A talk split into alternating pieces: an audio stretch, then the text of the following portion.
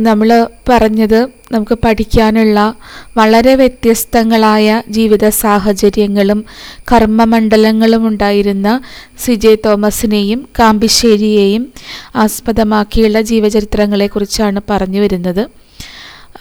അതും ജീവചരിത്ര രചനയുടെ സവിശേഷതകൾ. വളരെ ശ്രദ്ധിക്കേണ്ട ഒരു കാര്യം ജീവചരിത്ര രചന യാന്ത്രികമായ രീതിയിലായിരിക്കരുത്. വായനക്കാരെ അതിലേക്ക് ആകർഷിക്കാൻ പറ്റുന്ന രീത- രീതിയിലുള്ള കാര്യങ്ങൾ എഴുത്ത് രീതികൾ അതിലുണ്ടായിരിക്കണം. എന്നാൽ അതിര് കടന്ന ഭാവനകളും പാടില്ല. അതിൽ രണ്ടിന്റെയും തുല്യമായിട്ടുള്ള അതായത് വസ്തുനിഷ്ഠതയുടെയും ആത്മനിഷ്ഠതയുടെയും തുല്യമായ ഒരു അനുപാതം ജീവചരിത്രങ്ങളിലും ആത്മകഥകളിലുമൊക്കെ സൂക്ഷിക്കുന്നത് നല്ലതാണ്. അപ്പോൾ ഇനി ജീവചരിത്രത്തിന്റെ ഒരു പാശ്ചാത്യ പാരമ്പര്യത്തെക്കുറിച്ചാണ് ഇനി പറയുന്നത്. ജോൺസൺ ബയോഗ്രഫിയുടെ പര്യായമാണെന്ന് പറയാറുണ്ട്.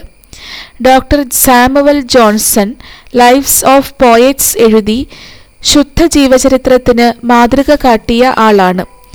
അദ്ദേഹത്തെയാണ് ജെയിംസ് ബോസ്വെൽ തന്റെ കൃതിയിൽ കഥാപുരുഷനാക്കിയത്. പ്ലൂട്ടാർക്കിന്റെയും ഡ്രൈഡന്റെയും നിർവചനങ്ങൾക്കപ്പുറത്തേക്ക് ജീവചരിത്രം വളരുന്നത് ആ കൃതിയിൽ കാണുന്നു.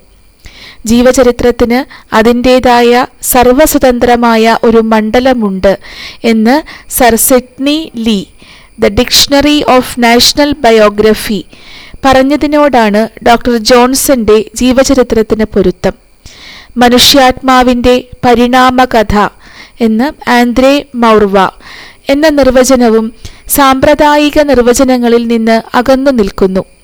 വേദപുസ്തകത്തിലെയും ഗ്രീക്ക് ലാറ്റിൻ ഇറ്റാലിയൻ സ്പാനിഷ് ഭാഷകളിലെയും മാതൃകകൾ കടന്ന് എഴുന്നൂറ്റി മുപ്പത്തിയഞ്ചിൽ ബീഡ് എന്ന എഴുത്തുകാരനിൽ എത്തുമ്പോഴാണ് ഒരു നിർവചനം ആവശ്യമാകുമാറ് ഈ ശാഖയ്ക്ക് സാഹിത്യത്തിന്റെ ചൈതന്യം ലഭിക്കുന്നത്. ജിജ്ഞാസയുടെ ജനനം പന്ത്രണ്ടാം ശതകത്തിലാണ് എന്ന് പറയപ്പെടുന്നത്. ജീവചരിത്ര മേഖലയെ സംബന്ധിച്ച് ശരിയാണ്. ജീവചരിത്ര രചന നിർമ്മാണപരമായ കലയാണെന്ന് തെളിയിച്ച വില്യം ഗ്രിഗറി എന്നിവരുടെ കാലമായിരുന്നു അത്. പതിനാലാം ശതകത്തിൽ രാജഭക്തിക്ക് ഇടിവു തട്ടിയപ്പോൾ കൽപ്പിത കഥകൾക്ക് പ്രാധാന്യം വർദ്ധിക്കുകയും വാസ്തവാഖ്യാനങ്ങൾ കുറയുകയും ചെയ്തു. ഈ കുറവ് ജീവചരിത്ര മേഖലയെയും ബാധിച്ചു. പതിനാറാം ശതകത്തിൽ റോപ്പർ എഴുതിയ സർ തോമസ് മൂർ ജീവചരിത്ര ശാഖയുടെ മാനം കാത്തു. പതിനേഴാം ശതകത്തിൽ ഈ പ്രസ്ഥാനം കനത്ത തളർച്ച തന്നെ നേരിട്ടു. എന്നാൽ ഡയറി കുറിപ്പുകളും മറ്റുമായി രംഗത്തുണ്ടായിരുന്ന സാമുവൽ പെപ്പീസ് അസാധാരണമായ ലളിതീകരണത്തിലൂടെ ഗൗരവം പകർന്ന് ജീവചരിത്ര ശാഖയ്ക്ക് പുതിയ ദിശാബോധമുണ്ടാക്കിയതും ഈ നൂറ്റാണ്ടിൽ തന്നെയാണ്. ജീവചരിത്ര നിഘണ്ടു ബയോഗ്രാഫിയ ബ്രിട്ടാനിക്ക അതിന്റെ രചന തുടങ്ങി എന്ന പ്രത്യേകത പതിനെട്ടാം നൂറ്റാണ്ടിനുണ്ട്. വില്യം ഓൾഡിസ് ആയിരുന്നു ആദ്യത്തെ എഡിറ്റർ. എന്നാൽ ജീവചരിത്ര സാഹിത്യത്തെ സംബന്ധിച്ച് പതിനെട്ടാം നൂറ്റാണ്ടിൽ നിറഞ്ഞു നിന്ന വ്യക്തി സോ ഡോക്ടർ സാമുവൽ ജോൺസൺ തന്നെ. ശ്രദ്ധിക്കേണ്ട പേരാണ് ഡോക്ടർ സാമുവൽ ജോൺസൺ.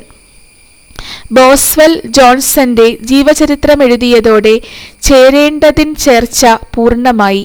ആയിരത്തി എണ്ണൂറ്റി നാൽപ്പത് വരെ ബോസ്വൽ പാരമ്പര്യം നിലനിൽക്കുകയും ചെയ്തു. എമിനന്റ് വിക്ടോറിയൻസ് എന്ന കൃതിയോടെ ആധുനിക യുഗം തുടങ്ങിയെങ്കിലും പ്രധാന സംഭാവനകൾ വരുന്നത് പത്തൊൻപതാം നൂറ്റാണ്ടിലാണ്. ബൈറന്റെ കത്തുകളും ലോക്ക് ഹാർട്ടിന്റെ സർ വാൾട്ടർ സ്കോട്ടും ഉണ്ടാകുന്നത് ഈ കാലത്താണ്. ബോസ്വൽ പാരമ്പര്യത്തിനുണ്ടായ ഇടിവ് ജീവചരിത്ര രചനയെ സാരമായി ബാധിച്ചു. എന്നാൽ വിദ്യാർത്ഥികളെ ഉദ്ദേശിച്ചുള്ള പ്രത്യേക ജീവചരിത്ര രചന ആരംഭിക്കുന്നത് ഈ കാലത്താണ്.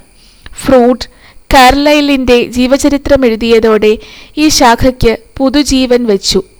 കാർലൈലിന്റെ ഉള്ളിലെ കറുത്ത സഹോദരനെ കൂടി ജീവചരിത്രത്തിൽ പ്രവേശിപ്പിച്ചത് വായനക്കാരെ ഞെട്ടിച്ചു. എഡ്മണ്ട് ഗോസിന്റെ ഫാദർ ആൻഡ് സൺ തന്നെയും പിതാവിനെയും പറ്റി ഇരുപതാം നൂറ്റാണ്ട് കണ്ട പ്രമുഖ രചനകളിൽ ഒന്നായിരുന്നു. ഫാദർ ആൻഡ് സൺ അതായത് തന്നെയും പിതാവിനെയും പറ്റി. Edmund Gosse. Lytton Strachey Gamaliel Bradford Andre Maurois Emil Ludwig എന്നിവരുടെ സ്ഥാനം ജീവചരിത്ര മേഖലയിൽ ഇന്നും ആർക്കും നിഷേധിക്കാൻ സാധിക്കാത്ത രീതിയിൽ തുടരുകയാണ്. അപ്രതിരോധ്യം എന്നാണ് ഇതിൽ പറയുന്നത്. അപ്രതിരോധ്യം എന്നുള്ള വാക്ക് പ്രതിരോധം എന്ന് പറഞ്ഞാൽ എന്താ? തടയാൻ സാധിക്കുന്ന എന്നുള്ളതാണ്. അപ്രതിരോധ്യം എന്ന് വെച്ചാലോ ആർക്കും തടയാൻ സാധിക്കാത്തത് എന്നുള്ള രീതിയിലാണ്. ഇതാണ് ജീവചരിത്ര സാഹിത്യത്തിന്റെ യൂറോപ്യൻ സാഹചര്യം എന്ന് പറയുന്നത്. ഇങ്ങനെയൊരു കാര്യമാണ്. അപ്പോൾ ഇതിന്റെ ചരിത്രമൊക്കെ ഒരുപക്ഷെ ജീവചരിത്ര പ്രസ്ഥാനത്തെക്കുറിച്ചൊക്കെ വിശദീകരണങ്ങളൊക്കെ ചോദിച്ചാൽ ഒരു പക്ഷേ ചോദിച്ചേക്കാം വൺ വേഡ് ചോദിക്കാം. അപ്പോൾ അതൊക്കെ നിങ്ങൾ അറിഞ്ഞിരിക്കണം എന്നുള്ളത് കൊണ്ടാണ് ഇത് സൂചിപ്പിക്കുന്നത്.